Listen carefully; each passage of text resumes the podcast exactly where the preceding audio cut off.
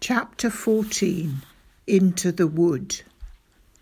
My father came out of the caravan wearing the old navy blue sweater and the brown cloth cap with the peak pulled down low over his eyes. What's under there, Dad? I asked, seeing the bulge at his waistline. He pulled up his sweater and showed me two thin but very large white cotton sacks. They were bound neat and tidy round his belly. To carry the stuff, he said darkly. Aha. Go and put on your sweater, he said. It's brown, isn't it? Yes, I said. That'll do, but take off those white sneakers and wear your black shoes instead. I went into the caravan and changed my shoes and put on my sweater. When I came out again, my father was standing by the pumps, squinting anxiously at the sun, which was now only the width of a man's hand above the line of trees along the crest of the ridge on the far side of the valley. I'm ready, Dad. Good boy. Off we go. Have you got the raisins? I asked. In here, he said, tapping his trouser pocket where yet another bulge was showing. I've put them all in one bag. It was a calm, sunny evening with little wisps of brilliant white cloud hanging motionless in the sky, and the valley was cool and very quiet as the two of us began walking together along the road that ran between the hills towards Wendover. The iron thing underneath my father's foot made a noise like a hammer striking a nail each time it hit the road. This is it, Danny. We're on our way now, he said. By golly, I wish my old dad were coming with us on this one. He'd have given his right teeth to be here at this moment. Hmm. Two, I said. Ah, yes, said he said, giving a little sigh. Your mother would have loved this one. Then he said, Your mother was a great one for walking, Danny, and she would always bring something home with her to brighten up the caravan. In summer it was wild flowers or grasses. When the grass was in seed, she could make it look absolutely beautiful in a jug of water, especially with some stalks of wheat or barley in between. In the autumn, she would pick branches of leaves, and in the winter, it was berries or old man's beard. We kept going. Then he said, how do you feel, Danny? Terrific, I said, and I meant it, for although the snakes were still wiggling in my stomach, I wouldn't have swapped places with the King of Arabia at that moment. Do you think they might have dug any more of those pits for us to fall into? I asked. Don't you go worrying about pits, Danny, my father said. I'll be on the lookout for them this time. We shall go very carefully and very slowly once we're in the wood. How dark will it be in there when we arrive? Not too dark, he said, quite light, in fact. Then how do we stop the keepers from seeing us? Ah, he said, that's the fun of the whole thing. That's what it's all about. It's hide and seek. It's the greatest game of hide and seek in the world. You mean because they've got guns? Well, he said, that does add a bit of flavour to it, yes. We didn't talk much after that, but as we got closer and closer to the wood, I could see my father becoming more and more twitchy as the excitement began to build up in him he would get hold of some awful old tune, and instead of using the words, he would go, tum tiddly um tum tum tum tum, over and over again. Then he would get hold of another tune and go pom piddly om pom pom pom pom pom piddly om pom piddly om. As he sang, he tried to keep tune with the tap tap of his iron foot on the roadway. When he got tired of that, he said to me, I'll tell you something interesting about pheasants, Danny. The law says they're wild birds, so they only belong to you when they're on your land. Did you know that? I didn't know that, Dad. So, if one of Mr. Hazell's pheasants flew over and perched on our filling station, it would belong to us. No one would be able to touch it. You mean even if Mr. Hazell had bought it himself as a chick? Even if he had bought it and reared it in his own wood? Absolutely, my father said. Once it flies off his own land, he's lost it unless, of course, it flies back again. It's the same with fish. Once a trout or a salmon has swum out of your stretch of the river into someone else's, you can't very well say, Hey, that's mine, I want it back, can you? Of course not, I said, but I didn't know it was like that with pheasants. It's the same with all games, my father said. Hare, deer, partridge, grouse, you name it. We had been walking steadily for about an hour and a quarter, and we were coming to the gap in the hedge where the cart track led up the hill to the big wood where the pheasants lived. We crossed over the road and went through the gap. We walked on up the cart track, and when we reached the crest of the hill, we could see the wood ahead of us, huge and dark, with the sun going down behind the trees and little sparks of gold shining through. No talking, Danny, once we're inside, my father said. Keep very close to me and try not to go snapping any branches. Five minutes later, we were there. The wood skirted the edge of the track on the right hand side, with only the hedge between it and us. Come on, my father said, in we go. He slipped through the hedge on all fours, and I followed. It was cool and murky inside the wood. No sunlight came in at all. My father took me by the hand, and together we started walking forward between the trees. I was very grateful to him for holding my hand. I had wanted to take hold of his the moment we entered the wood, but I thought he might disapprove. My father was very tense. He was picking his feet up high and putting them down gently on the brown leaves. He kept his head moving all the time, the eyes sweeping slowly from side to side, searching for danger. I tried doing the same, but soon I began to see a keeper behind every tree, so I gave up.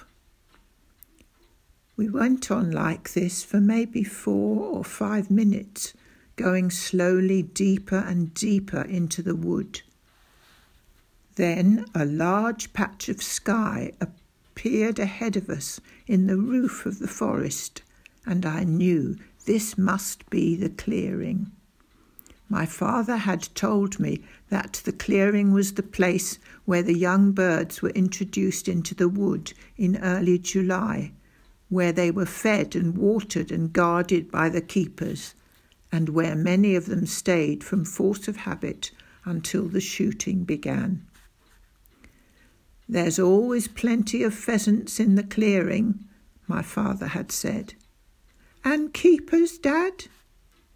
Yes, he had said, but there's thick bushes all around, and that helps. The clearing was about a hundred yards ahead of us. We stopped behind a big tree while my father let his eyes travel very slowly all round. He was checking each little shadow and every part of the wood within sight. We're going to have to crawl the next bit, he whispered, letting go of my hand. Keep close behind me all the time, Danny, and do exactly as I do. If you see me lie flat on my face, you do the same. Right? Right? I whispered back. Off we go then. This is it. My father got down on his hands and knees and started crawling. I followed. He moved surprisingly fast on all fours, and I had quite a job to keep up with him. Every few seconds he would glance back at me to see if I was all right, and each time he did so, I gave him a nod and a smile. We crawled on and on, and then at last we were kneeling safely behind a big clump of bushes right on the edge of the clearing. My father was nudging me with his elbow and pointing through the branches at the pheasants. The place was absolutely stiff with them. There must have been at least two hundred huge birds strutting around among the tree stumps. You see what I mean? he whispered. It was a fantastic sight, a poacher's dream come true. And how close they were! Some of them were not ten paces from where we knelt. The hens were plump and creamy brown. They were so fat their breast feathers almost brushed the ground as they walked. The cocks were slim and elegant, with long tails and brilliant red patches around the eyes, like scarlet spectacles. I glanced at my father. His face was transfixed in ecstasy. The mouth was slightly open and the eyes were sparkling bright as they stared at the pheasants. There's a keeper, he said softly. I froze. At first, I didn't even dare to look. Over there, my father whispered. I mustn't move, I told myself, not even my head. Look carefully, my father whispered over the other side by that big tree.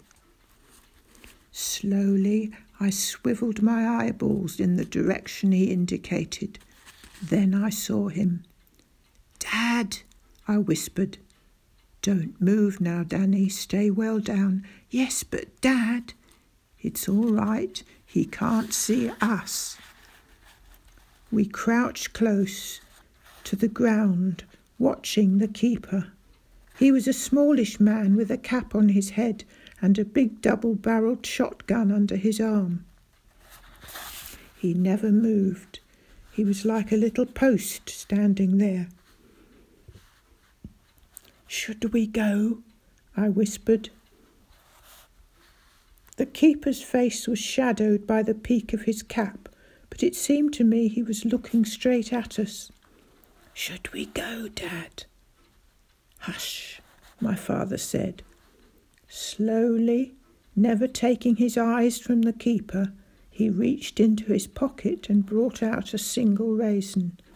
He placed it in the palm of his right hand, and then quickly, with a little flick of the wrist, he threw the raisin high in the air. I watched it as it went sailing over the bushes, and I saw it land within a yard of two hen birds standing beside an old tree stump. Both birds turned their heads sharply at the drop of the raisin. Then one of them hopped over and made a quick peck at the ground, and that must have been it. I looked at the keeper. He hadn't moved. I could feel a trickle of cold sweat running down one side of my forehead and across my cheek. I didn't dare lift a hand to wipe it away.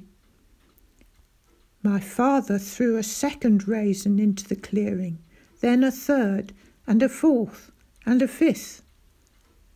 It takes guts to do that, I thought. Terrific guts. If I'd been alone, I would never have stayed there for one second. But my father was in a sort of poacher's trance. For him, this was it. This was the moment of danger, the biggest thrill of all. He kept on throwing the raisins into the clearing, swiftly, silently, one at a time. Flick went his wrist, and up went the raisin, high over the bushes to land among the pheasants.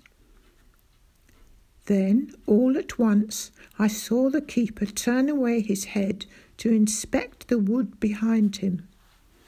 My father saw it too. Quick as a flash, he pulled the bag of raisins out of his pocket and tipped the whole lot into the palm of his right hand. Dad, I whispered, don't. But with a great sweep of the arm, he flung the entire handful way over the bushes into the clearing. They fell with a soft little patter, like raindrops on the dry leaves, and every single pheasant in the place must have heard them fall. There was a flurry of wings and a rush to find the treasure. The keeper's head flicked round as though there were a spring inside his neck. The birds were all pecking away madly at the raisins. The keeper took two quick paces forward, and for a moment I thought he was going to investigate. But then he stopped, and his face came up, and his eyes began travelling slowly round the edge of the clearing. Lie down flat, my father whispered. Stay there. Don't move an inch. I flattened my body against the ground and pressed one side of my face into the brown leaves. The soil below the leaves had a queer, pungent smell, like beer. Out of one eye, I saw my father raise his head just a tiny bit to watch the keeper. He kept watching him. Don't you love this? he whispered to me. I didn't dare answer him. We lay there for what seemed like a hundred years. At last I heard my father whisper, Panic's over. Follow me, Danny, but be extra careful. He's still there. And keep down, low, all the time. He started crawling away quickly on his hands and knees. I went after him. I kept thinking of the keeper who was somewhere behind us. I was very conscious of that keeper, and I was also very conscious of my own backside and how it was sticking up in the air for all to see. I could understand now why poacher's bottom was a fairly common complaint in this business. We went along on our hands and knees for about a hundred yards. Now run, my father said. We got to our feet and ran, and a few minutes later we came out through the hedge into the lovely open safety of the cart track. It went marvellously, my father said, breathing heavily didn't it? Go absolutely marvellously. His face was scarlet and glowing with triumph. Did the keeper see us? I asked. Not on your life, he said, and in a few minutes the sun will be going down and the birds will all be flying up to roost, and that keeper will be sloping off home to his supper. Then all we've got to do is go back in again and help ourselves. We'll be picking them up off the ground like pebbles. He sat down on the grassy bank below the hedge. I sat down close to him. He put an arm round my shoulders and gave me a hug. You did well, Danny, he said. I'm right proud of you.